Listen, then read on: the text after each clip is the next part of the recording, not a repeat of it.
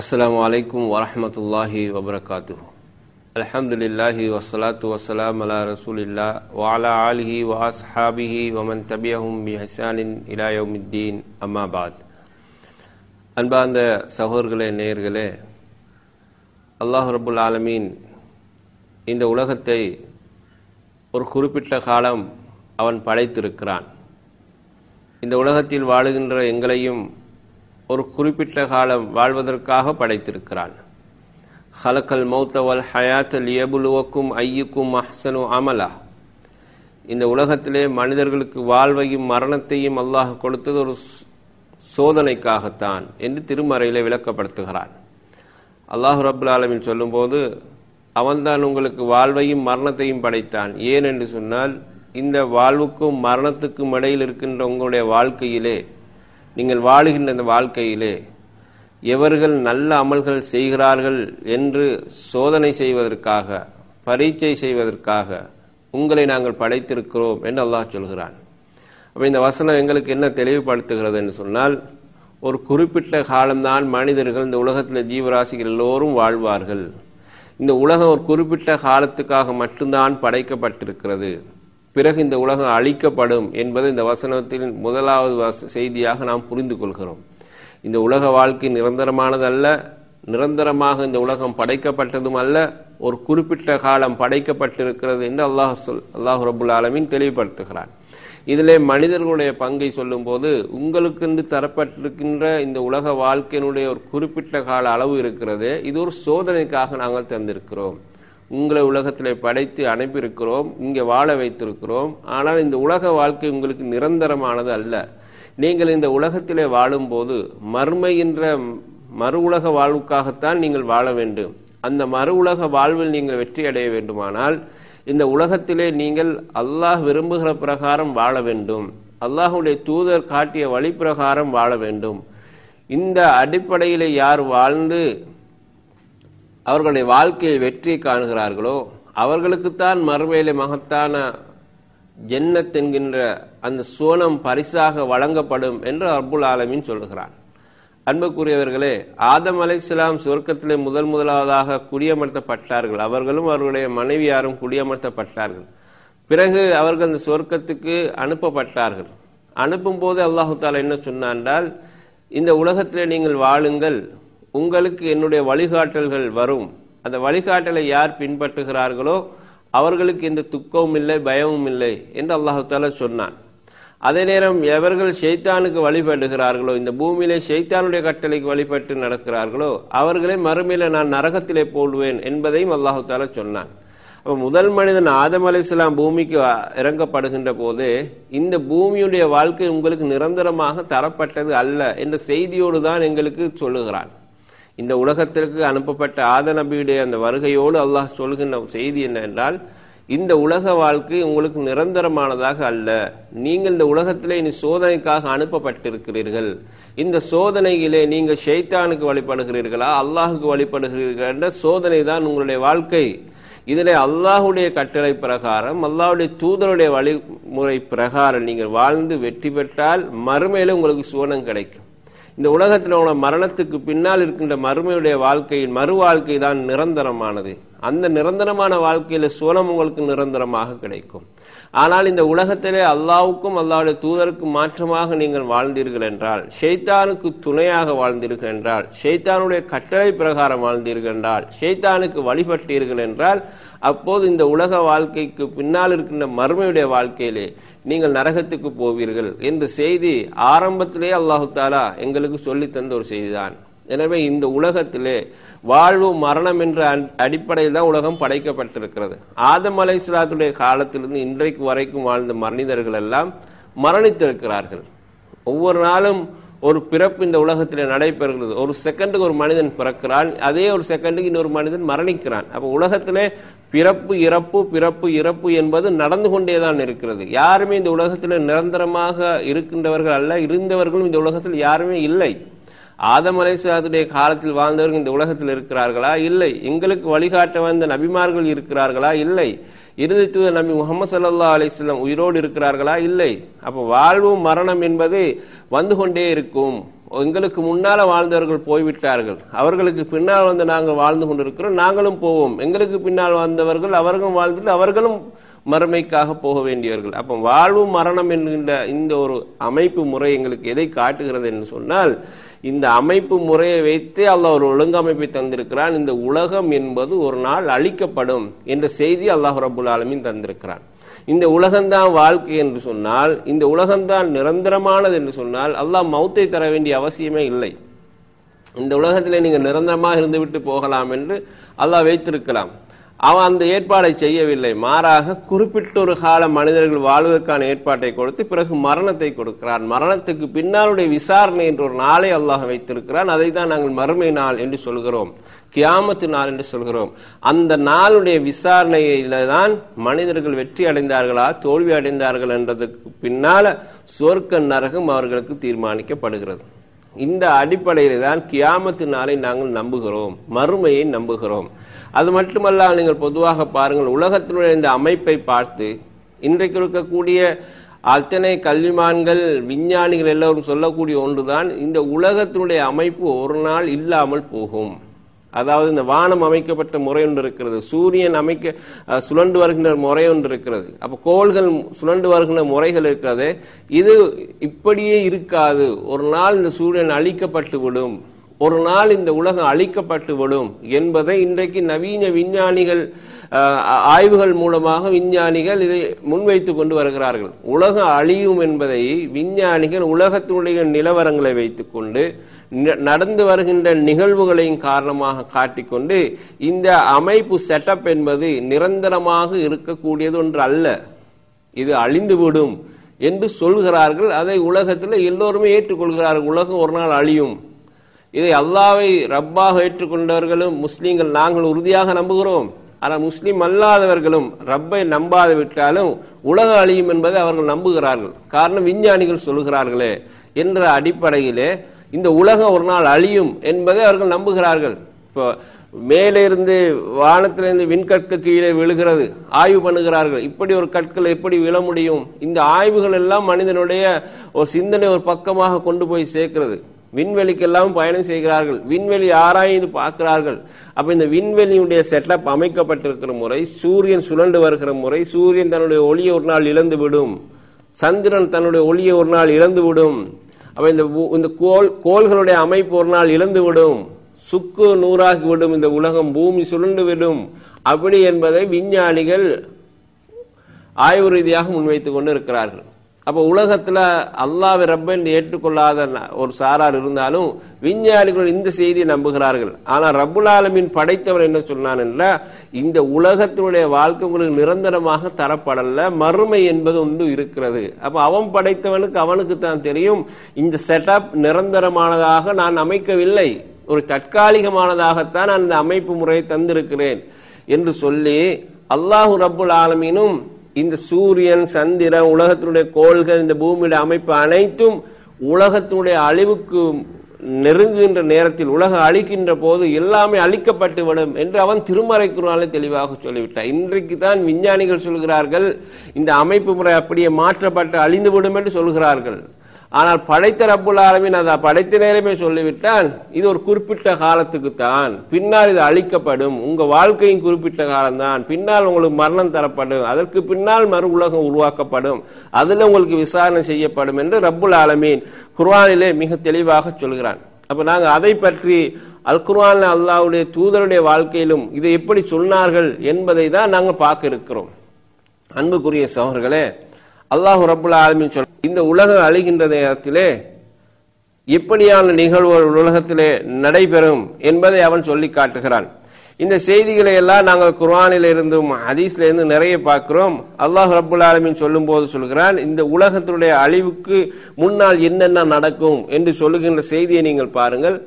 அல்லாஹு தஆலா சொல்கிறான், வன்ஃபக ஃபிஸ் சூரி ஃபஸாயிக மன் ஃபிஸ் ஸமாவாதி வ மன் ஃபில் அர்ல் இல்லா மன் ஷா அல்லாஹ்.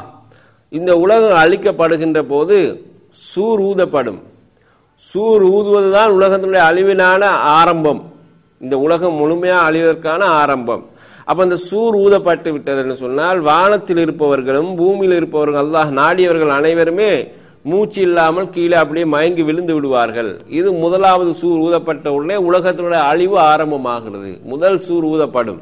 இரண்டு சூர்கள் ஊதப்படுவதில் முதலாவது சூர் ஊதப்படும். அந்த சூர் ஊதப்பட்டவுடனே வானங்கள் பூமியில் உள்ள அனைவருமே மூச்சு இல்லாமல் கீழே விழுந்து விடுவார்கள். அப்ப எல்லாருமே அதை மரணித்து விடுவார்கள், மூச்சு இல்லாமல் விழுந்து விடுவார்கள். இரண்டாவது அல்லாஹ் சொல்றான், சும்மா நுஃபக ஃபீஹி உஹ்ரா, இரண்டாவது சூர் ஊதப்படும். ஃபைதா ஹும் கியாமுன் யன்துரூன், அந்த இரண்டாவது சூர் ஊதப்பட்டவுடனே இந்த மரணித்து போனவர்கள் எல்லோருமே எழுந்து ரப்புக்கு முன்னால விசாரணைக்காக வருவார்கள். இது அல்லாஹ் ரபுல் ஆலமீன் சூரா சுமர் என்கின்ற அத்தியாயத்திலே 68வது வசனத்திலே சொல்கிறான். அல்லாஹுடைய தூதர் ஸல்லல்லாஹு அலைஹி வஸல்லம் சொன்னார்கள், இந்த உலகம் அழிக்கப்படும் போது சூர் ஊதுவது இருக்கிறது, இது 2 முறை நடைபெறும். ஒரு முறை சூர் ஊதப்பட்டால் அதுக்கு அடுத்த முறை உள்ள காலம் 40 நாட்களை கொண்டதாகவோ 40 வருடங்களை கொண்டதாகவோ இருக்கும். ஆனால் 2 சூர்களுக்கு இடையிலே 40 காலம் இருக்கும் என்று ரசூல் ஸல்லல்லாஹு அலைஹி வஸல்லம் சொல்கிறார்கள். அது நாட்களாக இருக்குமா வருடங்களாக இருக்குமான்னு தெரியாது, 40 காலங்களை கொண்டதாக இருக்கும். 40 என்று ரசூல் ஸல்லல்லாஹு அலைஹி வஸல்லம் சொல்கிறார்கள். அது எதுவரை இருக்கும் என்று தெரியாது. அப்ப முதலாவது சூர் ஊதப்பட்டவுடன் மனிதர்கள் எல்லோரும், ஜீவராசிகள் எல்லோரும் இறந்து விடுவார்கள். இரண்டாவது சூர் ஊதப்படும். அதுக்கு 2க்கும் இடைப்பட்ட காலம் 40. இது 40 வருடங்களாக இருக்கலாம், நாட்களாக இருக்கலாம், எவ்வளவாக இருக்கலாம். ஆனா இப்படி ஒரு காலம் இருக்கும். இது எந்த அளவுக்கு இந்த காலம் இருக்கும் என்று ரசூல் ஸல்லல்லாஹு அலைஹி சொல்லும் போது சொல்கிறார்கள், அந்த நேரத்தில் மனிதன் செத்து விடுவான் இல்லையா, இறந்து விடுவான் இல்லையா. இறந்து விட்டால் அவனுடைய உடல் அப்படியே மண்ணோடு மண்ணாகி விடுகிறது. ஆனால் அவனை உயிர்ப்பிக்க கூடிய அளவுக்கு அந்த ஒரு எலும்பு மட்டும் பாக்கி இருக்கும். இல்லா அஜபு ஜம்பிஹி இல்லா அஜபு ஜனபிஹி என்று ரசூல் ஸல்லல்லாஹு அலைஹி சொல்கிறார்கள். அவனுடைய அந்த முதுகு தண்டில் இருக்கக்கூடிய அந்த முல்லை தவிர அது வரைக்கும் மனிதர்கள் எல்லோரும் அழிந்து விடுவார்கள். அப்ப மனிதனுடைய உடல் இந்த பூமியில் வைத்தவுடனே அழிந்து விடுகிறது அந்த முல்லை தவிர. அந்த முல்லை கொண்டுதான் மீண்டும் அந்த படைப்பு ஒழுங்கமைக்கப்படும் என்று ஸல்லல்லாஹு அலைஹி வஸல்லம் அவர்கள் சொல்கிறார்கள். அன்புக்குரிய சகோதரர்களே, இந்த சூர் ஊதி இந்த உலகம் அழிக்கப்படுகின்ற நிகழ்வுகளை பற்றி தொடர்ந்து அல்லாஹ் ரபுல் ஆலமீன் குர்ஆனில் சொல்லும் போது சொல்கிறான், யா அய்யுஹன் நாஸ் இத்தகு ரப்பக்கும் இன்ன ஸல்ஸலத்திஸ் ஸா ஷையுன் அதீம், நீங்கள் உங்கள் ரப்பை பயந்து கொள்ளுங்கள். மனிதர்கள் எல்லோரையும் பார்த்து அல்லாஹ் சொல்கிறான். அல்லாஹ்வை ஏற்றுக்கொண்ட மனிதர்கள் என்பதை மட்டும் அல்லாஹ் சொல்லாமல், முஸ்லீம்களே என்று மட்டும் அல்லாஹ் சொல்லாமல், அல்லது மூமின்களே என்று மட்டும் அல்லாஹ் சொல்லாமல், மனிதர்களே நீங்கள் அல்லாஹ்வை அறிந்து கொள்ளுங்கள். ஏனென்று சொன்னால் ஒரு மகத்தான ஒரு நாள் நடைபெற இருக்கிறது. அது ஒரு பெரும் அதிர்வை கொண்டு வரக்கூடியதாக இருக்கும். இன்ன ஸல்ஸலத்தி ஸா ஷையுன் அலீம், மிக ஒரு அதிர்வை தரக்கூடிய மகத்தான ஒரு விஷயம் நடக்கும் என்று அல்லாஹ் தஆலா சொல்கிறான். சொல்லிவிட்டு யௌம தரவுனஹா தஸ்ஹலு குல்லு முர்லஅத்தின் அம்மா அர்லஅத், பாலூட்டி கொண்டிருக்கக்கூடிய ஒவ்வொரு தாயும் தன்னுடைய குழந்தைக்கு பாலூட்டுவதை கூட மறந்து விடக்கூடியதாக அந்த அதிர்வு இருக்கும் என்று அல்லாஹ் சொல்கிறான். அவ்வளவு பயங்கரமான ஒரு அதிர்வு ஒரு நாளில் இந்த உலகத்துக்கு அழிப்பதற்கு முன்னால் அழிவுக்கான அந்த ஆரம்பமாக அது இருக்கும் என்று அல்லாஹ் தஆலா சொல்கிறான். அப்ப எந்த தாயும் தன்னுடைய பிள்ளை பாலூட்டுவதை மறக்க மாட்டாள். பாலூட்டி கொண்டிருக்கக்கூடிய எந்த தாயாவது குழந்தைக்கு பாலூட்டுகிறேன் என்று சொன்னால் வேற எந்த வேலையிலும் கவனமும் செலுத்த மாட்டாள். முறையாக குழந்தைக்கு பாலூட்ட வேண்டும் என்றுதான் அந்த தாய் விரும்புவாள். அப்படி தன் தாய் தன் குழந்தையின் மீது கொண்டிருக்கக்கூடிய அந்த அன்பு நேசம் எல்லாம் நடக்கிற உலகத்தை பார்க்கும்போது இந்த பயங்கரமான இந்த அதிர்வு நாள் ஏற்படுகிறது அல்லவா. அந்த நாளின் போது பால் ஊட்டுகின்ற ஒவ்வொருவரும் தன் குழந்தைக்கு பால் ஊட்டுவதை மறந்து விடுவார்கள். வத்தலாவுக்குள்ள ஜாதி ஹம்லின் ஹம்லஹா, சுமந்து கொண்டிருக்கக்கூடிய ஒவ்வொருவருமே தங்களுடைய கருவறையில் என்ன சுமந்து கொண்டிருக்கிறோம் என்பதையும் மறந்து விடுவார்கள். அவர்கள் ஈர்ந்தெடுத்து விடுவார்கள். அவ்வளவு பயங்கரமானதாக இருக்கும். கருவறையில குழந்தை இருக்கும், கரு இருக்கும். அந்த கருவை சுமந்து கொண்டிருக்கிற ஒவ்வொருவரும் ஒவ்வொன்றும் அந்த கருவை அப்படியே சுமந்து பெற்றெடுத்து விடுவார்கள். அது எப்படி பெற்றது என்று கூட தெரியாத அளவுக்கு அந்த அதிர்வு பயங்கரமானதாக இருக்கும். சாதாரணமாக ஒரு குழந்தையை பெற்றெடுக்கும் போது ஒரு வலி ஏற்படுது, எங்களுக்கு தெரியும், பயங்கரமான ஒரு வலி ஏற்படும். அப்போ குழந்தை பிறக்கிறது என்று எங்களுக்கு தெரியும். ஆனால் இந்த அதிர்வு ஏற்படுகிற நேரத்தில் கருவறையில் இருக்கக்கூடிய அந்த கரு கூட வெளிவந்தது கூட அவர்கள் புரிய முடியாத அளவுக்கு பயங்கரமான அதிர்வாக அது இருக்கும் என்று சொன்னால் அந்த நாள் எப்படிப்பட்ட பயங்கரம் என்று பாருங்கள். மனிதனால கூட என்ன நடக்குது என்று தெரியாத அளவுக்கு அதிர்வுடையதாக அது இருக்கும். பயங்கர ஒரு அதிர்வாக இருக்கும். அந்த அதிர்வு வந்தவுடனே ஒவ்வொரு மனிதன் தான் என்ன செய்கிறோம் என்பதை மறந்துவிடக்கூடியதாக இருக்கும். ஒத்தரன் நாச சுகாரா, அப்ப மனிதர்களுடைய அன்றைய நிலையெல்லாம் போதையில் இருப்பது போல இருப்பான், தள்ளாடி கொண்டிருப்பான். என்ன நடக்குது நான் புரிந்து கொள்ள முடியாத ஒரு தள்ளாட்டமான நிலைக்கு மனிதன் ஆளாகிறான். போதையுடையவர்களாக மனிதர்கள் இருப்பார்கள். வமாகும் பிசுகாரா, உண்மையிலே அவர்கள் போதை அருந்தியவர்கள் அல்ல, போதையை அறிந்துவிட்டு அந்த போதையிலே தள்ளாடுகின்றவர்கள் அல்ல.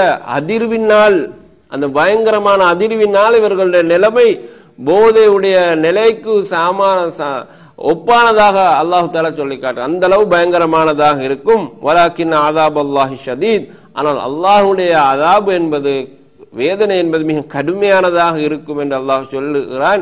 இசூரா ஹஜ்ஜுடைய முதலாவது இரண்டாவது வசனத்தில் அல்லாஹ் சொல்கிறான். அப்ப அந்த ஆரம்ப நேரத்தை கூட அல்லாஹ் சொல்லும் போது பயங்கரமான ஒரு அதிர்வு வருகிறது. அந்த அதிர்வின் போது மக்களுடைய நிலைமை எவ்வளவு மோசமானதாக இருக்கும் என்று அல்லாஹ் தஆலா சொல்கிறான். குர்ஆன் இன்னும் சில இடங்களில் சொல்லும் போது யௌம தர்ஜிஃபு ராஜிஃபா, சூர் ஊதப்படும், முதலாவது சூர் ஊதப்பட்ட உடனே ஒரு அதிர்வு ஏற்படும். தத்பாவார் ராதிஃபா, அதை தொடர்ந்து செல்லக்கூடிய அனைத்து பின்னால் தொடர்ந்து போய்கொண்டே இருக்கும். குலூபு யௌமைதி வாஜிஃபா, அந்த நாளிலே மக்களுடைய உள்ளங்கள் எல்லாம் திடுக்கிடக்கூடியதாக இருக்கும். அபுசார்வா ஹாஷியா, அவர்களுடைய பார்வைகள் எல்லாம் கீழ்நோக்கி இருக்கும். யக்கூலூன அஇன்னா லமர்தூதுன ஃபில் ஹாஃபிரா, நாங்கள் மரணித்து மண்ணோடு மண்ணாகினதற்கு பின்னால், ஐதா குன்னா இலாமன் நஹிரா, எங்களுடைய முட்கள் மண்ணோடு மண்ணாக ஆனதற்கு பின்னால், எங்களுடைய உடம்பு மண்ணோடு மண்ணால் ஆனதற்கு பின்னால் இந்த மண்ணறையிலிருந்து நாங்கள் எழுப்பப்படுவோமா என்று அப்போது மனிதர்கள் கேட்பார்கள். அவ்வளவு பயங்கரமான அந்த நாளுடைய நிகழ்வுகள் இருக்கும். காலு தில்க இதன் கர்ணத்துன் காசிரா, அப்படி நாங்கள் எழுப்பப்படுவதாக இருந்தால் அது ஒரு மிக நஷ்டமான ஒரு மீளுதலாகத்தானே இருக்கும். திரும்ப நாங்கள் அப்படி எழும்பப்படுவதாக இருந்தால் நாங்கள் மிக கஷ்டமான ஒரு நிலையை தானே அடைவோம் என்று மக்கள் சொல்வார்கள் என்று அல்லாஹ் ரப்புல் ஆலமீன் சூரா நாசியாத் என்கின்ற அத்தியாயத்தின் 14வது வசனம் வரைக்கும் சொல்கிறான். அப்ப இந்த உலகத்தினுடைய அதிர்வும் போது மக்கள் எந்த மாதிரி நிகழ்வுக்கு ஆளாகிறார்கள் அல்லாஹ் சொல்கிறான். அடுத்து பாருங்கள், அல்லாஹ் சொல்லும் போது இத ஷம்சு கூவிரத், சூரியன் சுரட்டப்பட்டு விடும். இதன் நுஜூமும் கதரத், இந்த நட்சத்திரங்கள் எல்லாம் உதிர்ந்து விடும். வைதல் ஜிபால் சுயிரத், மலைகள் அந்த இடத்திலிருந்து நகர்ந்து விடும். வைதல் இஷார் உத்திலத், கற்புமுள்ள ஒட்டகங்கள் இருக்கின்றனவே அதுவெல்லாம் கவனிப்பாரற்ற நிலையில் ஆக்கப்பட்டு விடும். வைதல் ஹுசு ஹுஷிரத், கால்நடைகள் எல்லாம் ஒன்று சேர்க்கப்படும். வைதல் பிஹார் சுஜிரத், கடல் நெருப்பு தீப்பற்றி கொள்ளும். வைதல் நுஃபூஸ் ஜூவிஜத், ஆன்மாக்கள் எல்லாம் ஒன்று சேர்க்கப்படும். வைதல் மௌஊதத்து சுயிலத் பிஐ தம்பின் கூத்திலத், உயிரோடு புதைக்கப்பட்ட குழந்தைகள் என்ன குற்றத்துக்காக புதைக்கப்பட்டார்கள் என்று விசாரிக்கப்படும். அப்படின்னு மறுமையில நிகழ்வுகள் அல்லாஹ் தொடர்ந்து சொல்லிக்கொண்டே வருகிறான். அப்ப இந்த வசனம் அல்லாஹ் என்ன சொல்கிறான் என்றால், சூரியன் அந்த ஒளியை இழந்து விடும், சூரியன் சுரட்டப்பட்டு விடும். சுரட்டப்பட்டுன்னு சொன்னா உலகம் எப்படி இருக்குன்னு யோசித்து பாருங்க. இந்த உலகத்துல சூரியன் இருப்பதால் தானே மனிதன் வாழுகிறான். சூரியன் உதித்தால் தான் உலகமே இயங்கி கொண்டிருக்கிறது. இந்த சூரியன் ஒளியினால்தான் உலகம் இயங்கிக் கொண்டிருக்கிறது. அப்ப இந்த சூரியன் என்பது மனித வாழ்க்கைக்கு மிக தேவையானது, உலகத்தினுடைய இயக்கத்துக்கு தேவையானது. அப்படியான அந்த சூரியன் பிரமாண்டமான ஒரு படைப்பு மனிதனுடைய பார்வையில். அந்த படைப்பு இல்லாமல் மனிதன் உலகத்தில் வாழ இயலாது. சூரியன் என்பது மனிதனுடைய வாழ்க்கை கண்டிப்பாக தேவையான ஒன்று. அப்ப சூரியனுடைய ஒளியினாலதான் உலகத்தினுடைய எல்லா வளர்ச்சிகளுக்கும் காரணமாகவும் மனிதன் கண்டுபிடிப்புகளை கண்டுபிடித்துக் கொண்டிருக்கிறான். அப்ப சூரியனுடைய ஒளி இல்லைன்னா மனிதன் உண்மையில செத்து போய்விடுவான். சூரிய ஒளி இல்லாமல் மனிதனால் வாழ இயலாது, உலகம் இயங்க இயலாது. அவ உலகத்தினுடைய இயக்கம் நிறுத்தப்படுகின்ற ஒரு முறை அல்லாஹ் சொல்லும் போது சொல்கிறான், இத ஷம்சு கூவிர, சூரியன் அப்படியே சுருட்டப்பட்டு விடும். சுருட்டுகிற ஒரு ஆடு எடுத்து நாங்கள் சுருட்டுவது போல அல்லாஹ் சொல்லுகிற வார்த்தை இது. இந்த சூரியன் சுருட்டப்பட்டு விடும், வானத்தில் இருக்கக்கூடிய நட்சத்திரங்கள்லாம் உதிர்ந்து போய்விடும். அப்ப வானத்துக்கென்று இருக்கக்கூடிய அந்த அலங்காரங்கள் இல்லாமலாக்கப்படும். இந்த சூரியனுடைய அந்த அமைப்பு முறை இல்லாமலாக்கப்பட்டு விட்டால் உலகத்தினுடைய நிலைமை எப்படி இருக்கும், எவ்வளவு பயங்கரமானதாக இருக்கும் என்று யோசிச்சு பாருங்க. சூரியன் ஒரு நாளைக்கு உதிக்கவில்லை என்றால் மனிதனுடைய உலகத்துல வாழ்க்கை என்ன? சூரியன் ஒரு நாளைக்கு உதிக்கவில்லை என்றால் மனிதனுடைய வாழ்க்கை என்ன? அது மாதிரி வானத்தில் இருக்கக்கூடிய அந்த நட்சத்திரங்கள ஒளிகள் மனிதனுக்கு கிடைக்கலன்னா மனிதனுடைய வாழ்க்கை என்ன? வாழ முடியுமா? வாழ முடியாது. அப்ப இந்த அமைப்பு கண்டிப்பா மனிதனுடைய வாழ்க்கைக்கு தேவை. அது இல்லாம மனிதன் வாழ இயலாது. அது எப்போ இல்லாம போதோ அன்றைக்கு இந்த உலகம் அழியுது. அதுதான் அல்லாஹ் தஆலா சொல்கிறான், அன்றைக்கு இந்த உலகம் அழியும். அப்ப இந்த மலைகள் பாருங்க, மலைகள் இந்த பூமிக்கு ஒரு ஆப்பாக வைக்கப்பட்டிருக்கிறது. பூமி அசையாமல் இருப்பதற்கு மலைகள் அல்லாஹ் படைத்த அந்த மலைகள் இருக்கின்றனவே பூமியுடைய நிலையை அது சமநிலைப்படுத்தி கொண்டு இருக்கிறது. இந்த மலை இருப்பதனால தான் இந்த பூமி ஒரு ஸ்ட்ராங்காக இருக்கிறது. மலையை நாங்கள் நகர்த்தி விட்டோம்னு சொன்னா பூமியில நிலைப்பாடு எப்படி இருக்குன்னு யோசிச்சு பாருங்க.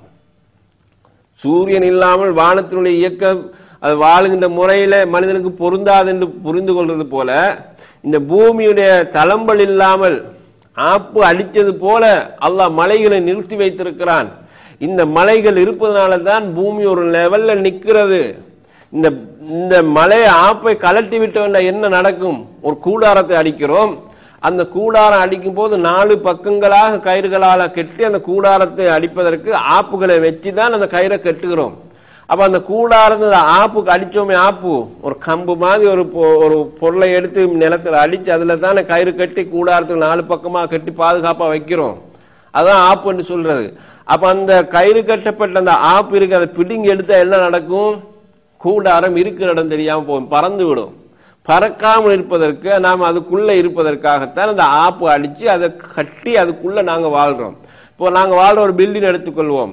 இந்த கட்டிடத்துக்கு நாலு பக்கம் சுவர்கள் கட்டுக்கிறோம் என்று சொன்னால் அதுக்கு ஒரு தூண் கண்டிப்பாக தேவை. அப்போ நாங்கள் தூணை வைத்து கொண்டு தான் பில்டிங் கட்டுறோம். தூணை ஆட்டி அசைத்திட்டோம்னா என்ன நடக்கும்? அந்த தூணை கலட்டிட்டோம்னா என்ன நடக்கும்? பில்டிங் அந்த கட்டிடம் இருந்த இடம் தெரியாமல் போய்விடும், சுக்கு நூறாக போயிடும், உடைந்து கீழே விழுந்து விடும். அப்போ இந்த ஒரு ஆப்பு என்பது அதுதான் ஆப்பு. இது மேலதான் இந்த பூமி அசையாமல் இருப்பதற்கு அல்லாஹ் வைத்து இருக்கின்ற ஒரு ஆப்பாகத்தான் இந்த மலைகள் இருக்கின்றன. அப்ப இந்த மலைகள் இருப்பதனால தான் பூமி இன்னும் பாதுகாப்பாக இருக்கிறது, ஒரு நிலையிலே இருக்கிறது. இந்த மலையை பிடுங்கிவிட்டால், அந்த இடத்திலிருந்து மலையை அகற்றிவிட்டால் பூமியோட நிலைமை என்ன இருக்கும்? பூமி ஆடி அசையும், பூமி குலுங்கிவிடும், மனிதனால் வாழ முடியாது, எல்லாரும் உரண்டு பிறண்டு சின்ன பின்னமாகி விடுவார்கள். அவ்வளவு பயங்கரமானதாக இருக்கும். அப்ப அல்லாஹ் ரப்பல் ஆலமீன் இன்றைக்கு வரைக்கும் அந்த மலையை உறுதியா வைத்ததுனால தான் மனிதர்கள் உலகத்திலே வாழ்க்கையில ஒரு ஓட்டத்தோடு ஓடிக்கொண்டிருக்கிறார்கள். இந்த மலை அகற்றப்பட்டு சொன்னா நிலைமை பயங்கரமானதாக போகும். இப்ப போற பாதையெல்லாம் ஒரு பாதையாக இருக்காது, வாகனங்களா இப்படி ஓடாது, மனிதர்களா இப்படி நடக்க மாட்டார்கள், எல்லா தலைக்கீழாக மாறிவிடும். பூமி தன்னுடைய சமநிலையை இழந்துவிடும். பூமி சமநிலையை இழந்து விட்டான்னு சொன்னா மனிதனுடைய அன்றைய நிலைமை எப்படி இருக்கும்? அதுதான் கியாமத்து நாள் அல்லாஹ் தஆலா சொல்றாங்க, பூமியில நகட்டப்பட்ட மலைகள் இருக்கின்றனவே அது அகற்றப்படும் என்று அல்லாஹ் தஆலா சொல்கிறான்.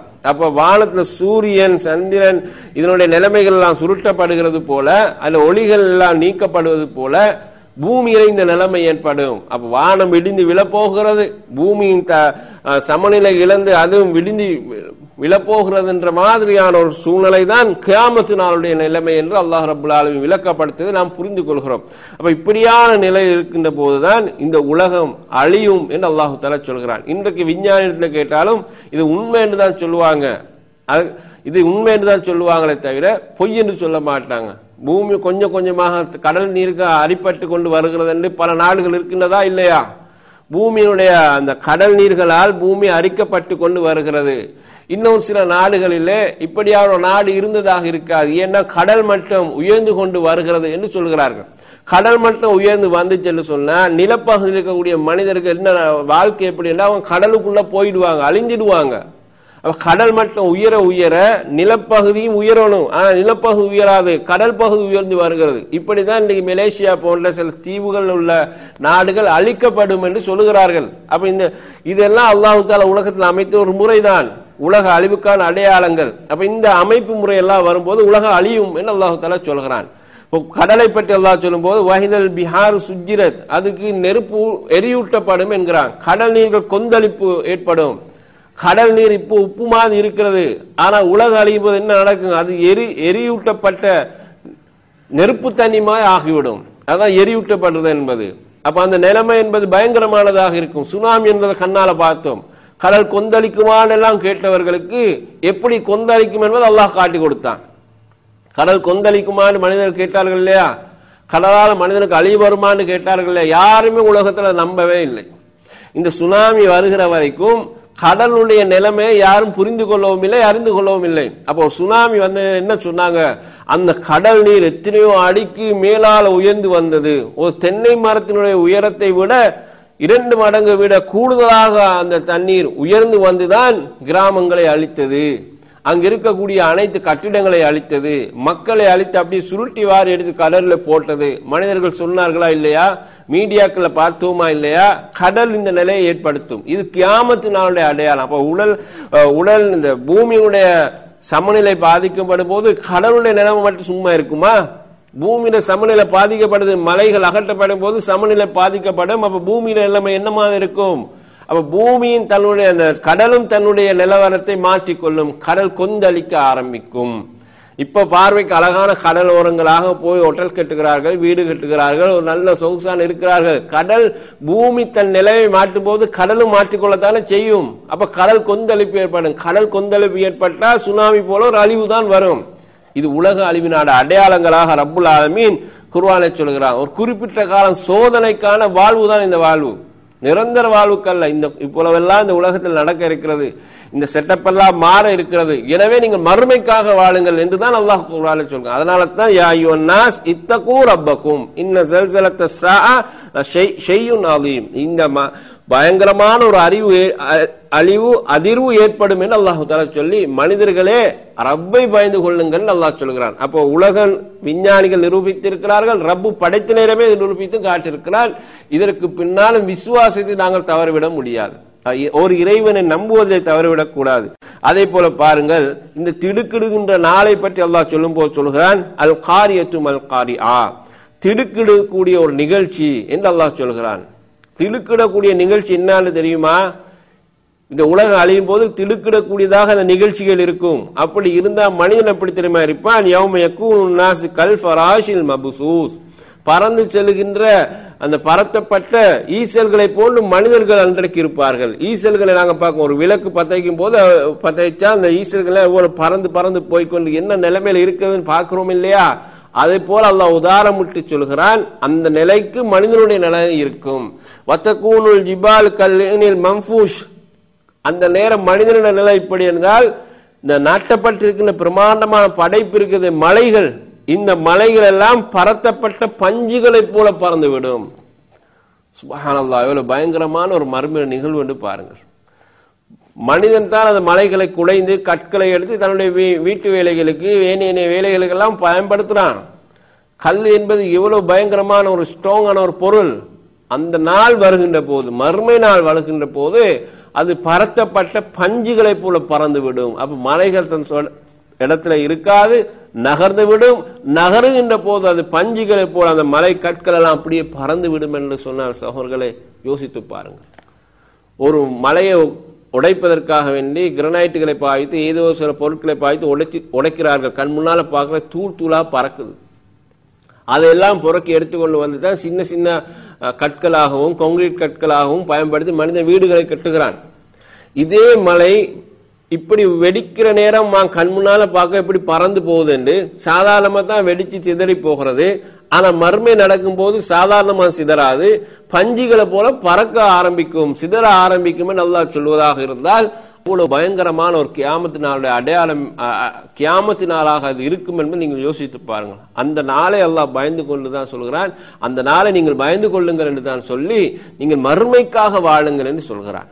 இந்த உலகத்துக்காக வாழாதீங்க, இது ஒரு குறிப்பிட்ட ஒரு காலம், மறுமைக்காக வாழுங்கள் என்று அல்லாஹ் தஆலா சொல்கிறான். அன்பார்ந்த சகோதரர்களே, இப்படியா அந்த உலக நிகழ்வு ஆரம்பித்த உடனே மனிதர்கள்லாம் இறந்து போவார்கள். உலகத்தில் இருக்கக்கூடிய அனைத்து ஜீவராசிகள் இறந்து போகும், யாருமே இருக்க மாட்டார்கள். பிறகு அல்லாஹ் தஆலா சொல்கிறான், ஃபைன்னமா ஹிய சஜ்ஜத்துன் வாஹிதா, அடுத்த சூர் ஊதப்பட்டவுடன் மனிதர்கள் எழும்புகிறார்கள் இல்லையா, எழும்புவார்கள். ஃபைதாஹும் பிஸ்ஸாஹிரா, அப்போதுதான் அவர்கள் விழித்துக் கொள்ள ஆரம்பிப்பார்கள், கபூர்லேருந்து எழும்புவார்கள்.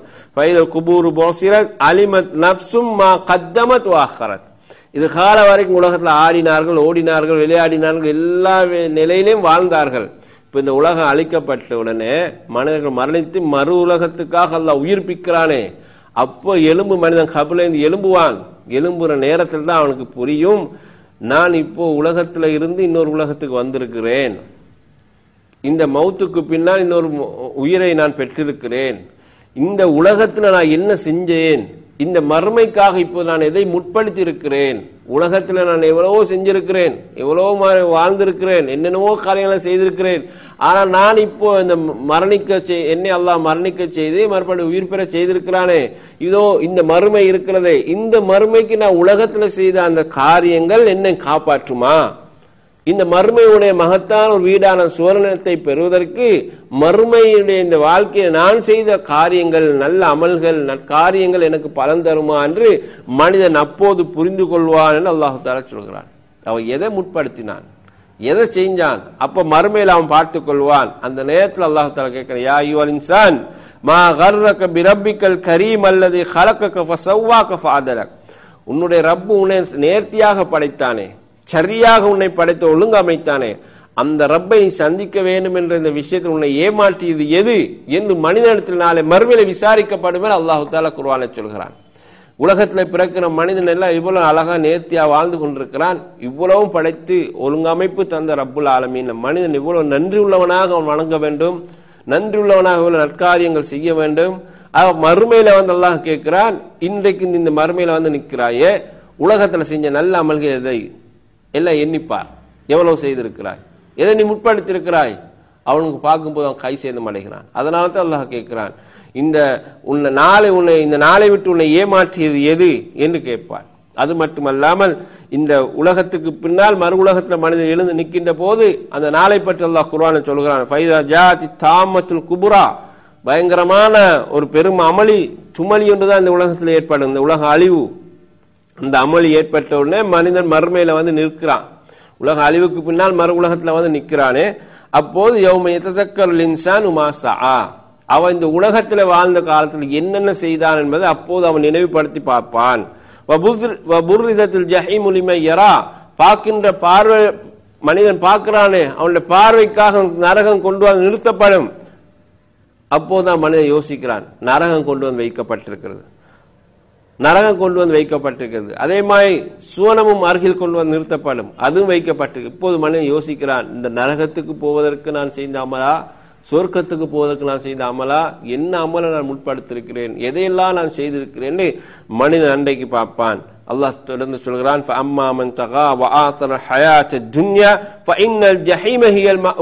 கண் முன்னால் நரகத்தின் சொர்க்கத்தை வைக்கிறான் இல்லையா, அப்போது அந்த மனிதனுக்கு சொல்கிறான், யார் இந்த உலகத்தில் தரப்பட்ட வாழ்க்கை தான் மேலானது என்று வாழ்ந்தானோ அவன், யார் இந்த உலகத்தில் வாழ்ந்த வாழ்க்கை தான் மேலானது நினைக்கிறானோ அவன் இந்த நரகத்திலே தான் போய் சேரக்கூடியவனாக இருக்கிறான்.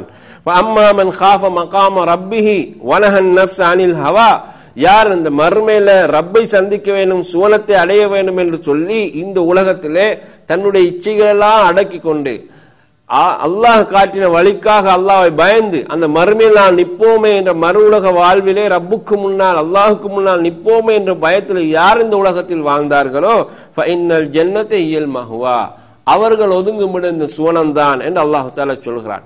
அப்ப இந்த ரெண்டையும் காட்சியை மனிதன் அந்த உலகத்திலே மறுமையிலே மரணத்துக்கு பின்னால் உயிர் கொடுத்து எழுப்பப்பட்டதற்கு பின்னாலே அவன் பார்ப்பான். தொடர்ந்து அல்லாஹ் தஆலா சொல்கிறான், ஃபைதா ஜாஅத்தி ஸாஹா, பயங்கரமான அந்த சத்தம் நிகழ்ந்து விட்டது என்று சொன்னால், அந்த மறுமை நாள் வந்து விட்டது என்று சொன்னால், மறு உலகத்தில் மனிதன் எழுந்து நிற்கிறான் இல்லையா, அப்போது யௌம யஃபிருல் மர்உ மின் அஹீ, அவன் உலகத்தில் வாழும்போது அவன் சகோதரனோட எவ்வளவு இரத்த பாசத்தோடு வாழ்ந்தான், எவ்வளவு சொந்த பந்தங்கள் எல்லாம் எடுத்து வாழ்ந்தான், தன் சகோதரனுக்காக ஒரு சகோதரன் எப்படியெல்லாம் வாழ்க்கையில் தியாகங்கள் செய்து வாழ்கிறான், விட்டு கொடுப்புகள் எல்லாம் செய்கிறான் இல்லையா, சகோதரன் சகோதரனுக்காக இரத்த உறவுக்காக மனிதன் எப்படியெல்லாம் வாழ்கிறான். ஆனால் அந்த மறு உலகம் வந்த உடனே தன்னுடைய சகோதரனை விட்டு அடுத்த சகோதரன் ஓடி விடுவான். வ உம்மிஹி வ அபிஹி, இந்த உலகத்தில் தாய் அவனை பெற்றெடுத்து கஷ்டத்துக்கு மேல் கஷ்டத்தை அனுபவித்து அவனை வளர்த்தெடுத்தாள்.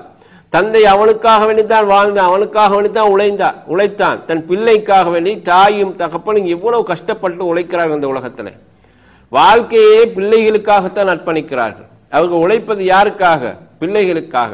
அவருடைய தூக்கங்களை தியாகம் செய்கிறார்கள், அவருடைய சந்தோஷங்களை தியாகங்கள் செய்கிறார்கள்.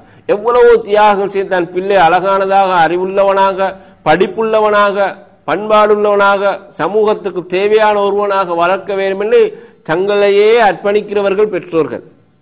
அப்ப இந்த பிள்ளை நாளை மறுமையில் எவ்வளவு நன்றி உள்ளவனாக இருக்கணும், எவ்வளவு நன்றி உள்ளவனாக இருக்கணும். என் தாய் என்னை இப்படியே வளர்த்தாலே, 10 மாதம் சுமந்தெடுத்து என்னை கஷ்டப்பட்டு வளர்த்தாலே, என் தந்தை எனக்காக வேண்டிய இவ்வளோ கஷ்டங்களை பட்டு அனுபவித்தாரே என்று மனிதன் அந்த நாளைக்கு மறுமையிலே பிள்ளை தன் பெற்றோர்களை கவனிப்பானா என்று கேட்டால் அல்லாஹ் தஆலா சொல்கிறான், தாயை விட்டு விட்டு தந்தையை விட்டு விட்டு இந்த பிள்ளை இந்த மனிதன் ஓடி விடுவான். சகோதரனை கண்டால் ஓடுவான், தன்னுடைய சொந்த தாயை கண்டால் ஓடுவான், தன்னுடைய தந்தையை கண்டால் ஓடுவான்.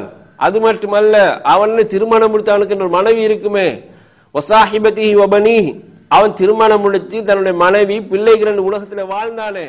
அப்ப அதுக்கு அவன் இவன் எவ்வளவு அர்ப்பணிப்பு செய்திருப்பான், என் மனைவி அவள் சுகமில்லாமல் இருக்கக்கூடாது, சந்தோஷமாக வாழ வைக்கிறான், அவள் சந்தோஷப்படுத்த வேண்டும் என்று எவ்வளவோ தியாகங்கள் செய்து எவ்வளவு செலவுகளை செய்து உலகத்தில் அவன் வாழ வச்சான். பிள்ளைக்காக எவ்வளவு செலவு செய்தான், எவ்வளவு வாழ வச்சான்.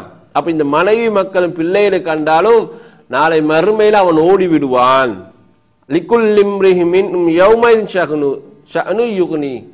அவன் நாளை மறுமையில இது என் வாப்பாவா, என் உம்மாவா, இது என் தாயா, சகோதரியா, சகோதரனா, என் மனைவியா, என் பிள்ளையா, மனிதன் நாளை மறுமையில் பார்க்கவே மாட்டான் என்று அல்லாஹ் ரப்புல் ஆலமீன் சொல்கிறான். அவன் யாரும் கவனிக்கிற நிலையில மனிதன் அன்றைக்கு இருக்க மாட்டான்.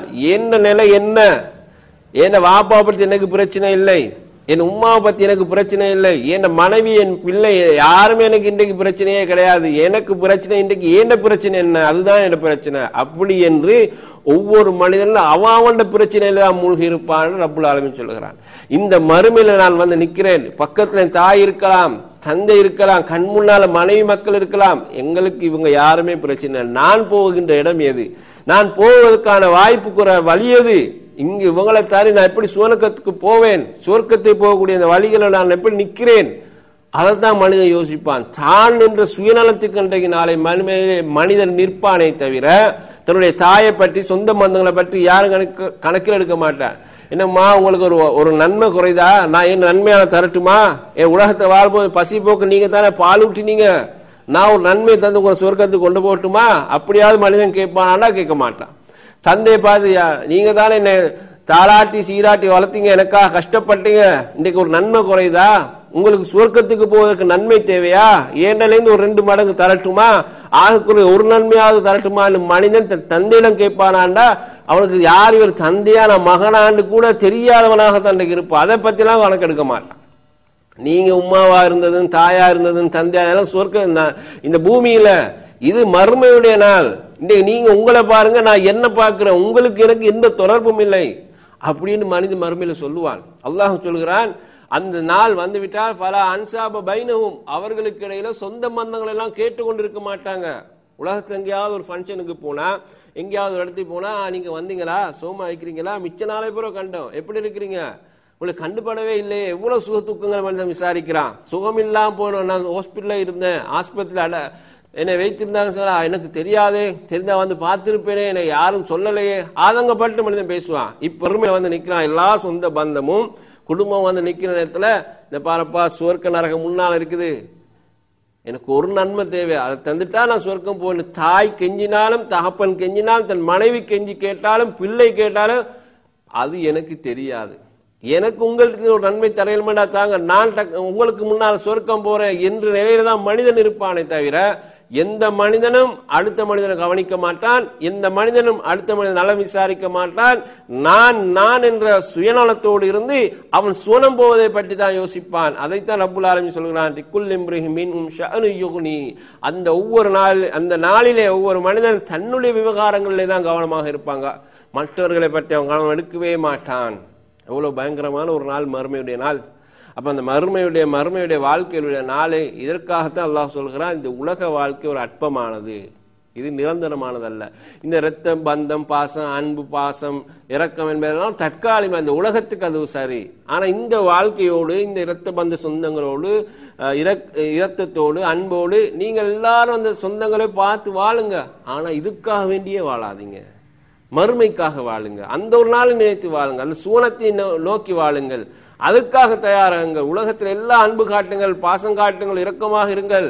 ஆனால் சூனம் என்று ஒன்று இருக்கிறதே, அதுக்கு யாரும் நாளையில வந்து உங்களுக்கு பாசம் காட்ட மாட்டார்கள், அந்த மறுமையிலிருந்து பாசம் காட்ட மாட்டார்கள். அதற்காக இந்த உலகத்தில் நீங்கள் வாழ்ந்து கொள்ளுங்கள் என்று அல்லாஹ் தஆலா சொல்கிறான். அப்ப அந்த நாளையில மனிதர்களை சில முகங்களை பற்றி அல்லாஹ் சொல்லும் போது சொல்கிறான், உஜூஹு யௌமைதி முஸ்ஃபிரா, சில மனிதர்களோட முகங்கள் அப்படி ஒளி பிரகாசமானதாக இருக்கும். லாஹிகத்து முஸ்தபுஷிரா, சந்தோஷத்தால் அவர்கள் சிரித்து கொண்டிருப்பார்கள். ஏன், அவர்கள் வெற்றி அடைந்தவர்கள். உலகத்தில் இந்த உலகம் என்றே வாழாமல் மறுமைக்காகவும் வாழ்ந்தார்கள், உலகத்துக்கும் வாழ்ந்தார்கள், குடும்பத்துக்கும் வாழ்ந்தார்கள், மறுமைக்காகவும் வாழ்ந்தார்கள். இந்த உலகத்திலே நன்மைகளை செய்து கொண்டார்கள். அல்லாஹ் பொருந்திய பிரகாரம் வாழ்ந்தார்கள். எனவே மௌத்துக்கு பின்னால் அந்த மறுமையை அவர்கள் மறு உலகத்தை நம்பினார்கள். அதற்காகவும் உழைத்தார்கள். அந்த மக்கள் வெற்றி பெற்றவர்களாக அங்கு நிற்கும் போது அல்லாஹ் சொல்கிறான், அவருடைய முகங்கள் எல்லாம் பார்ப்பதற்கு பிரகாசமானதாக இருக்கும். சிரித்த முகத்தோடு இருப்பார்கள். அவர்கள் வெற்றியாளர்கள். அவர்கள் நிம்மதியாக சொர்க்கம் போவார்கள். அடுத்த ஒரு சாரா அல்லாஹ் சொல்கிறான், உஜூஹி யௌமைதின் அலைஹா கபரா தன்ஹாகுஹா கதரா உலாய்க ஹுமுல் கஃபரத்துல் ஃபஜரா. இன்னும் சில முகங்கள் இருக்கு நாளை மறுமையில். அப்படியே வாடி வதங்கி கருத்து போய் இழிவடைந்தவர்களாக அவர்கள் இருப்பார்கள். அவங்களுடைய முகங்களிலே ஒளி என்பது கிடையாது. கருமைத்தனமாக இருக்கும், கருப்பு நிறமாகத்தான் இருக்கும், வாடி வதங்கி இருக்கும். இவர்களுக்கு இன்றைக்கு என்ன செய்வதென்று தெரியாது. ஆனால் இவங்க யாரு தெரியுமா? உலகத்திலே வாழும்போது பாவிகளாக வாழ்ந்தவர்கள், அல்லாஹ்வை நிராகரித்தவர்களாக வாழ்ந்தவர்கள். எனவே இந்த மக்கள் இன்றைக்கு அந்த இழிவோடு முகத்தில் எந்த ஒளிவும் இல்லாதவர்களாக அன்றைய நாளை மறுமையில் நிற்பார்கள் என்று அல்லாஹ் ரப்புல் ஆலமீன் சொல்கிறான். அன்புக்குரிய சகோதரர்களை, ரசூல் ஸல்லல்லாஹு அலைஹி வஸல்லம் இந்த நாளை மறுமையில் மனிதர்கள் எல்லோரும் இப்படி எழும்பி நிற்கக்கூடிய அந்த நிலை எப்படி இருக்கும் என்று சொல்லும்போது சொல்கிறார்கள், யுஹ்ஷருன் நாஸ் யௌமல் கியாமஹ அலா அர்லின் பைலா அஃப்ரா. ஒரு வெட்ட வெளியிலே மனிதர்கள் எல்லோருமே ஒன்று சேர்க்கப்படுவார்கள். ஆதம் நபியில இருந்து இந்த உலகம் இறுதியாக அழிக்கப்படுகின்ற போது இருந்த எல்லா மனிதர்களையும் ஒரே ஒரு வெட்ட வெளியில் அல்லாஹு தஆலா ஒன்று சேர்ப்பான். அது எப்படியான வெட்ட வெளி என்றால், சிகப்பு கலந்த ஒரு வெள்ளை நிறமான ஒரு பூமி, ஒரு வெட்ட நிலை. அந்த வெட்ட நிலத்திலே தான், ஒரு பூமியிலே தான் உலக மக்கள் எல்லோருமே ஒன்று சேர்க்கப்படுவார்கள். லைஸ ஃபீஹா மஅலமுன் லி அஹத். அதில் யார் யாரையும் அவர்களுக்கு அடையாளங்கள் எதுவும் இருக்காது. இந்த பூமியில் நாங்கள் வாழும்போது மரமட்டைகள் இருந்தன, மேடு பள்ளங்கள் இருந்தன. அப்படின்னு ஒரு நிலத்தை பார்த்து நாங்கள் சொல்கிறோம், இந்த நிலத்தில் இங்கே குழி இருக்கிறது, இது மேடாக இருக்குது, கல் இருக்குது, மலையாக இருக்குது, இது மரமாக இருக்குது. இப்படி ஒரு நிலத்தை பார்த்து பூமியை பார்த்து சொல்கிறோம் இல்லையா? ஆனால் நாளை மறுமையுடைய பூமியை பற்றி ரசூலுல்லாஹ் சொன்னாங்க, அதில் எந்த ஒரு அடையாளமும் இருக்காது. தட்டையான ஒரு பூமியாக இருக்கும். அதிலே மனிதர்கள் ஒன்று சேர்க்கப்படுவார்கள் என்று ரசூல் ஸல்லல்லாஹு அலைஹி வஸல்லம் அவர்கள் சொல்கிறார்கள். இன்னொரு ஹதீஸ்ல சொல்கிறார்கள், இன்னக்கும் மஹ்ஷூரூன ஹுஃபாத்தன் உராத்தன் குர்லா. நீங்க நாளை மறுமையிலே அந்த மைதானத்திலே பூமியிலே ஒன்று சேர்க்கப்படுவீர்கள். எப்படி சேர்க்கப்படுவீர்கள் தெரியுமா? செருப்பு இல்லாத நிலையில வந்து நிற்பீர்கள், ஆடை இல்லாத நிலையில வந்து நிற்பீர்கள் அப்படின்னு ரசூல் ஸல்லல்லாஹு அலைஹி வஸல்லம் சொல்கிறாங்க. இப்போ மனிதனை நாங்கள் அடக்கம் செய்யும் போது வெள்ளை துணி, கஃன் துணியால் அடக்கம் செய்கிறோம். பிறக்கும் போது எந்த துணியோட மனிதன் பிறந்தான்? எந்த துணியும் இல்லாத தானே பிறந்தான். பிறந்த உடனே தானே நாங்கள் அவனுக்கு துணியால் போத்தி அவனை நாங்கள் அழகு பார்க்குறோம். அவன் மரணிக்கும் போது அவன் அணிந்த ஆடை எல்லாத்தையும் ஓரம் கட்டி விட்டு அந்த மரணிக்கிற நேரத்தில் மட்டும் நாங்கள் கஃன் செய்கிற துணி என்று சொல்கிறோமே, அந்த அடக்கம் செய்கிற துணியோடு அடக்கம் செய்கிறோம். அப்போ மறுமையில் அவன் எழும்புகின்ற போது இந்த துணி எதுவும் இல்லாதவனாக, செருப்பு அணியாதவனாக, ஹத்னா என்று சொல்லுகிறவங்க சுண்ணத்து செய்கிறவர்கள் அதுவும் செய்யப்படாதவனாக மனித மறுமையில நிறுத்தப்படுவான். இதை சொல்லிவிட்டு ரசூல் ஸல்லல்லாஹு அலைஹி வஸல்லம் குர்ஆனுடைய ஆயத்தை ஓதி காட்டினார், கமா பதஅனா அவ்வல ஹல்கின் நுஈதுஹு. உங்களை நாங்கள் ஆரம்பத்தில் எப்படி படைச்சோமோ அது போல தான் மறுமையில உங்களை கொண்டு வந்து நிறுத்துவோமே அல்லாஹ் குர்ஆன் சொல்றான். ஆரம்பத்தில் எப்படி படைச்சா? எந்த ஆடையும் இல்லாம, செருப்பு அணியாம, ஹத்னா செய்யப்படாம தான் தாயுடைய வயிற்றுல வெளியே வர்றோம். அதே போல தான் சொல்றான், ஆரம்ப படைப்பு அதுதானே, அதே போலதான் மறுபடி உங்களை மறுமையில நாங்கள் கொண்டு வந்து நிறுத்துவோம் என்று அல்லாஹு தஆலா சொல்கிறான்.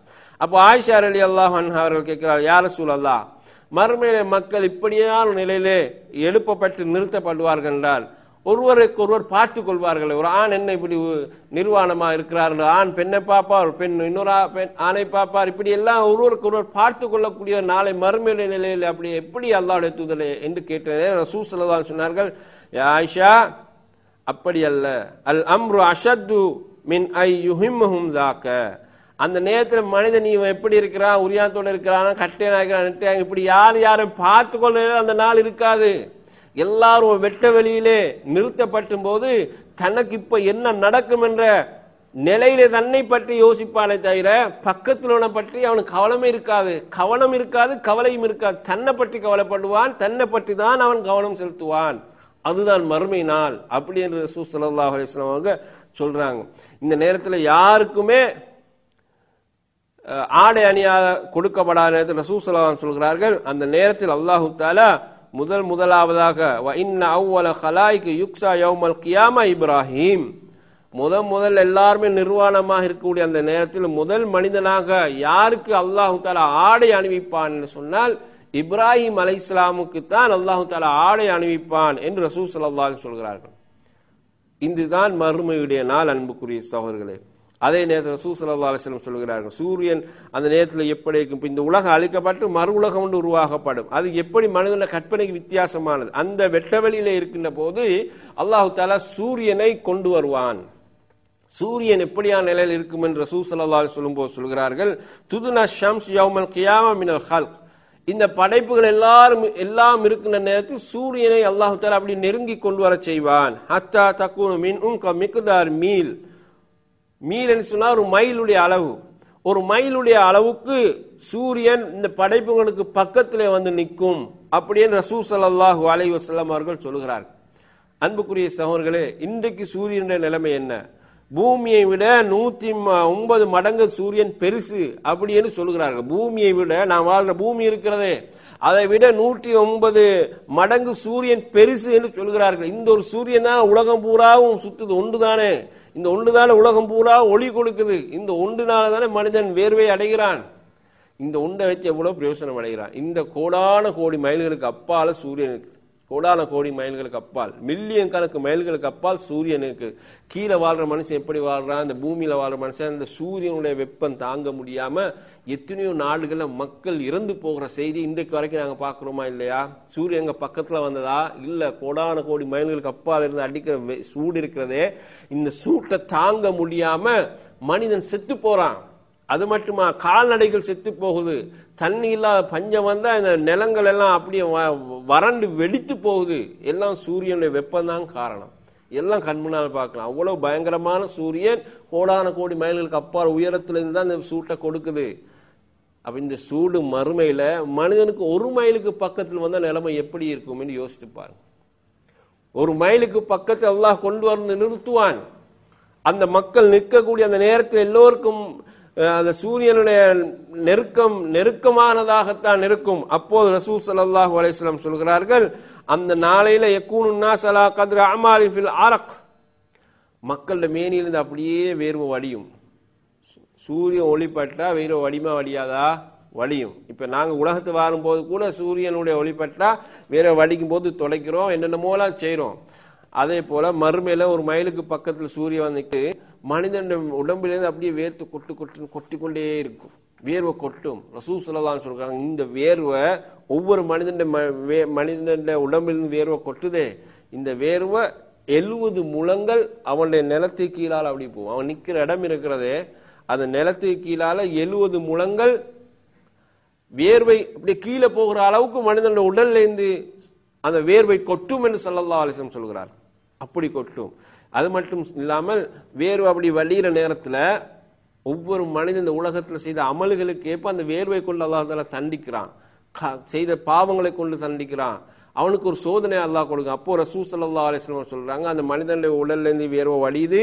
சில பேருக்கு கரண்டை கால் வரைக்கும் அந்த வேர்வான மூழ்கடிக்க செய்யும். சில பேருக்கு முட்டுக்கால் வரை மூழ்கடிக்க செய்யும். சில பேருக்கு இடுப்பு வரைக்கும் மூழ்கடிக்க செய்யும். சில பேருக்கு இங்கே வாய் வரைக்கும் அது அவனை மூழ்கடிக்க செய்யும் என்று சொல்கிறார்கள். சுப்ஹானல்லாஹ், மனிதனுடைய உடலிலிருந்து வடிகின்ற வியர்வையினாலேயே மனிதன் அன்றைக்கு மூழ்கடிக்கப்படுவான். ஒவ்வொரு மனிதனும் மூழ்கடிக்கப்படுவான் என்று ஸல்லல்லாஹு அலைஹி வஸல்லம். அவ்வளவு சூரியன் நெருக்கமான நேரத்தில் இருக்கின்ற போது அவன் உடலிலிருந்து வடிகிற அவனுடைய வியர்வையினால தான். அடுத்தவனுடைய வியர்வையெல்லாம் அவனுக்கு மூழ்கடிக்காது.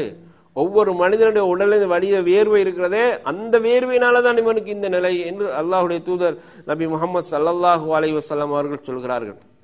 அன்புக்குரிய சகோதரர்களே, இந்த மாதிரி மறுமையுடைய நிகழ்விலே மனிதன் நிற்கின்ற நேரத்திலே தான் விசாரணைக்காக ஏடுகள் வழங்கப்படும்.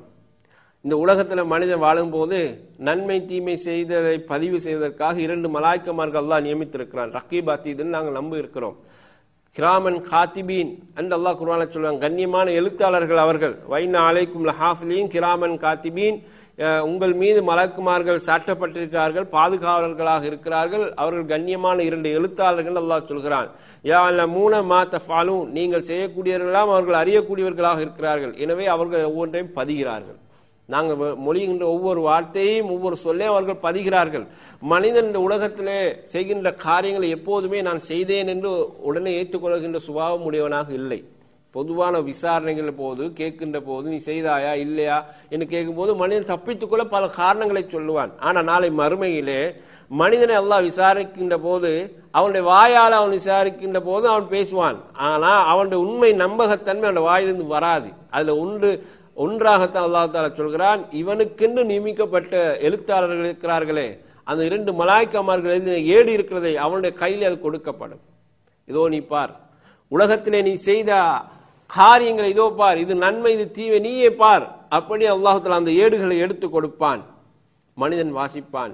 குர்ஆன் அல்லாஹ் தஆலா சொல்கிறான், நாளை மறுமையில் மனிதனுடைய விசாரணையின் போது அவனுடைய வாய்க்கு முத்திரை குத்தப்பட்டுவிடும். அவனுடைய கைகள் பேசும், கால்கள் பேசும், இந்த தோள்கள் எல்லாம் பேசும். அல்லாஹ் இடத்துல சொல்லும், யா அல்லாஹ் நான் இந்த இடத்துக்கு நடந்து போனேன், யா அல்லாஹ் நான் இந்த பொருளை இந்த பாவத்தை செய்தேன் பிடித்தேன் என்று மனிதனுடைய உடல்கள் தோள்கள் பேசும் என்று அல்லாஹ் சொல்கிறான். மனிதன் மறுக்கின்ற போது கைகள் கால்கள் பேசுமே, அதை அவனால் மறுக்க முடியாது. சாட்சியாக அல்ல நாளை மறுமையில் நிறுத்துவான். அதே போலதான் இந்த ஏடு அவன் செய்த அனைத்தும் அல்லாஹ் தஆலா உள்ளதாக காட்டுவான். அந்த ஏடு அவனுக்கு கொடுக்கப்படும்.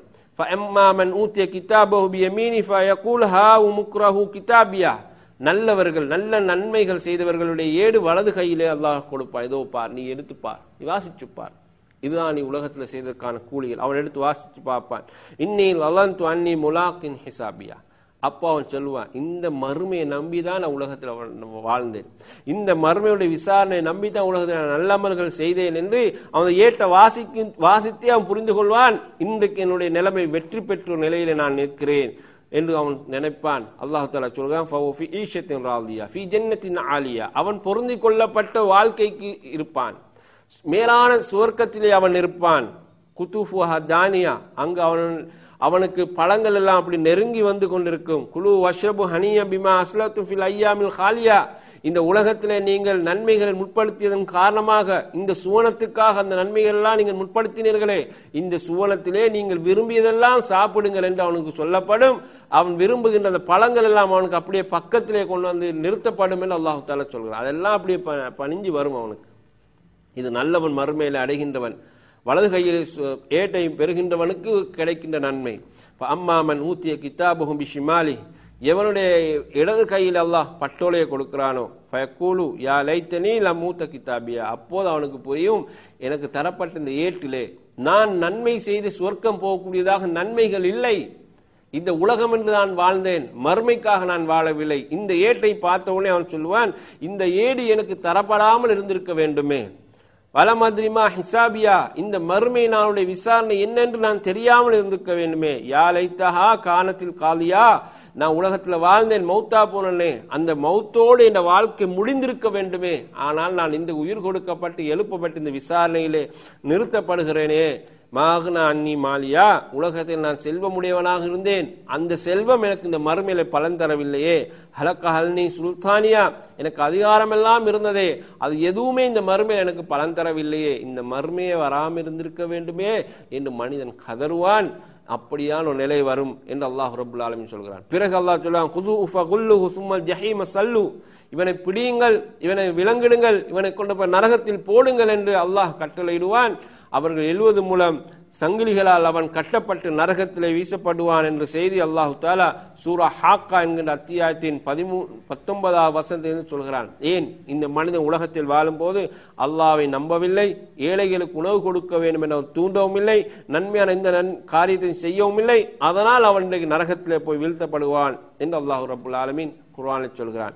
அன்புக்குரிய சகோதரர்களே, அது மட்டுமல்ல, மீசான் என்ற ஒரு தராசி இருக்கிறது, அதிலே மனிதர்கள் செய்த நன்மைகள் அளக்கப்படும். அந்த தராசியை பற்றி அல்லாஹ் தஆலா சொல்கிறான், ஃபைதா நுஃபிக ஃபிஸ்ஸூர் ஃபலா அன்சாப் பைனஹும் யௌமைதின் வலா யதஸாஅலூன். மர்மேனால் உண்டான அந்த சூர் ஊதப்படும் இல்லையா, அப்படி ஊதப்பட்ட உடனே மனிதர்கள் எல்லாம் நிற்பார்கள், அவர்கள் சொந்த பந்தங்கள் எல்லாம் பேசிக்கொண்டிருக்க மாட்டார்கள். ஆனால் அந்த நேரத்திலே மனிதனுடைய நன்மைகள் அளக்கப்படும், தராசியில் அளக்கப்படும். அப்படி தராசியில் அளக்கும்போது யாருடைய நன்மைகள் கனத்ததாக இருக்கிறதோ, ஃபம்மா மன் சகுலத் மவாசினு ஃபஉலாயிக ஹுமுல் முஃப்லிஹூன், அவர்கள் வெற்றி அடைந்தவர்கள். வஅம்மா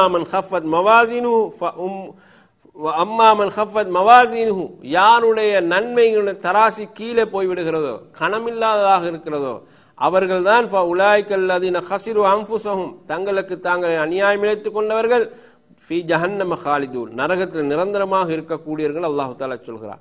அப்போ நாளை மறுமையிலே இந்த தராசிலே நன்மை தீமை கூட மனிதர்கள் அளந்து காட்டப்படும். இதோ பார், நீ நன்மை எவ்வளோ செய்திருக்கிறாய், தீமை எவ்வளோ செய்திருக்கிறான்னு பார். நன்மையுடைய தராசு உயர்கிறதா அல்லது தீமையுடைய தராசு உயர்கிறதா, எது கனமாக இருக்கிறது அதை பாரு. நல்லா மனிதனுக்கு எல்லாத்தையும் காட்டி தான் தீர்ப்பு சொல்கிறான். எல்லாத்தையும் நீயே பார், உன் ஏட்டை நீயே வாசிப்பார், உன் அமல்களை நீ அளந்து பார், எது உனக்கு இன்றைக்கு உன்னை பாதுகாக்கக்கூடியதாக இருக்கிறது நீயே பார் என்று மனிதனை அதுக்கு சாட்சியாக வைத்து அவனை ஒப்புக்கொள்ள வச்சு அதனால் பிறகுதான் அல்லாஹ் தஆலா அந்த சொர்க்க நரகத்தை அவனுக்கு கொடுக்கிற விஷயத்தை தீர்மானிக்கிறான் என்ற செய்தியை தான் நாம் இந்த இடத்திலே பார்க்கிறோம். எனவே அன்புக்குரிய சகோதரர்களே, இவ்வளவு பயங்கரமான அந்த சூடான நிலையிலே மனிதர்கள் தாகத்தோடு தானே இருப்பார்கள். சூரியன் பக்கத்தில் வந்திருந்தால் எவ்வளவு தாகம் மனிதனுக்கு அடிக்கும்.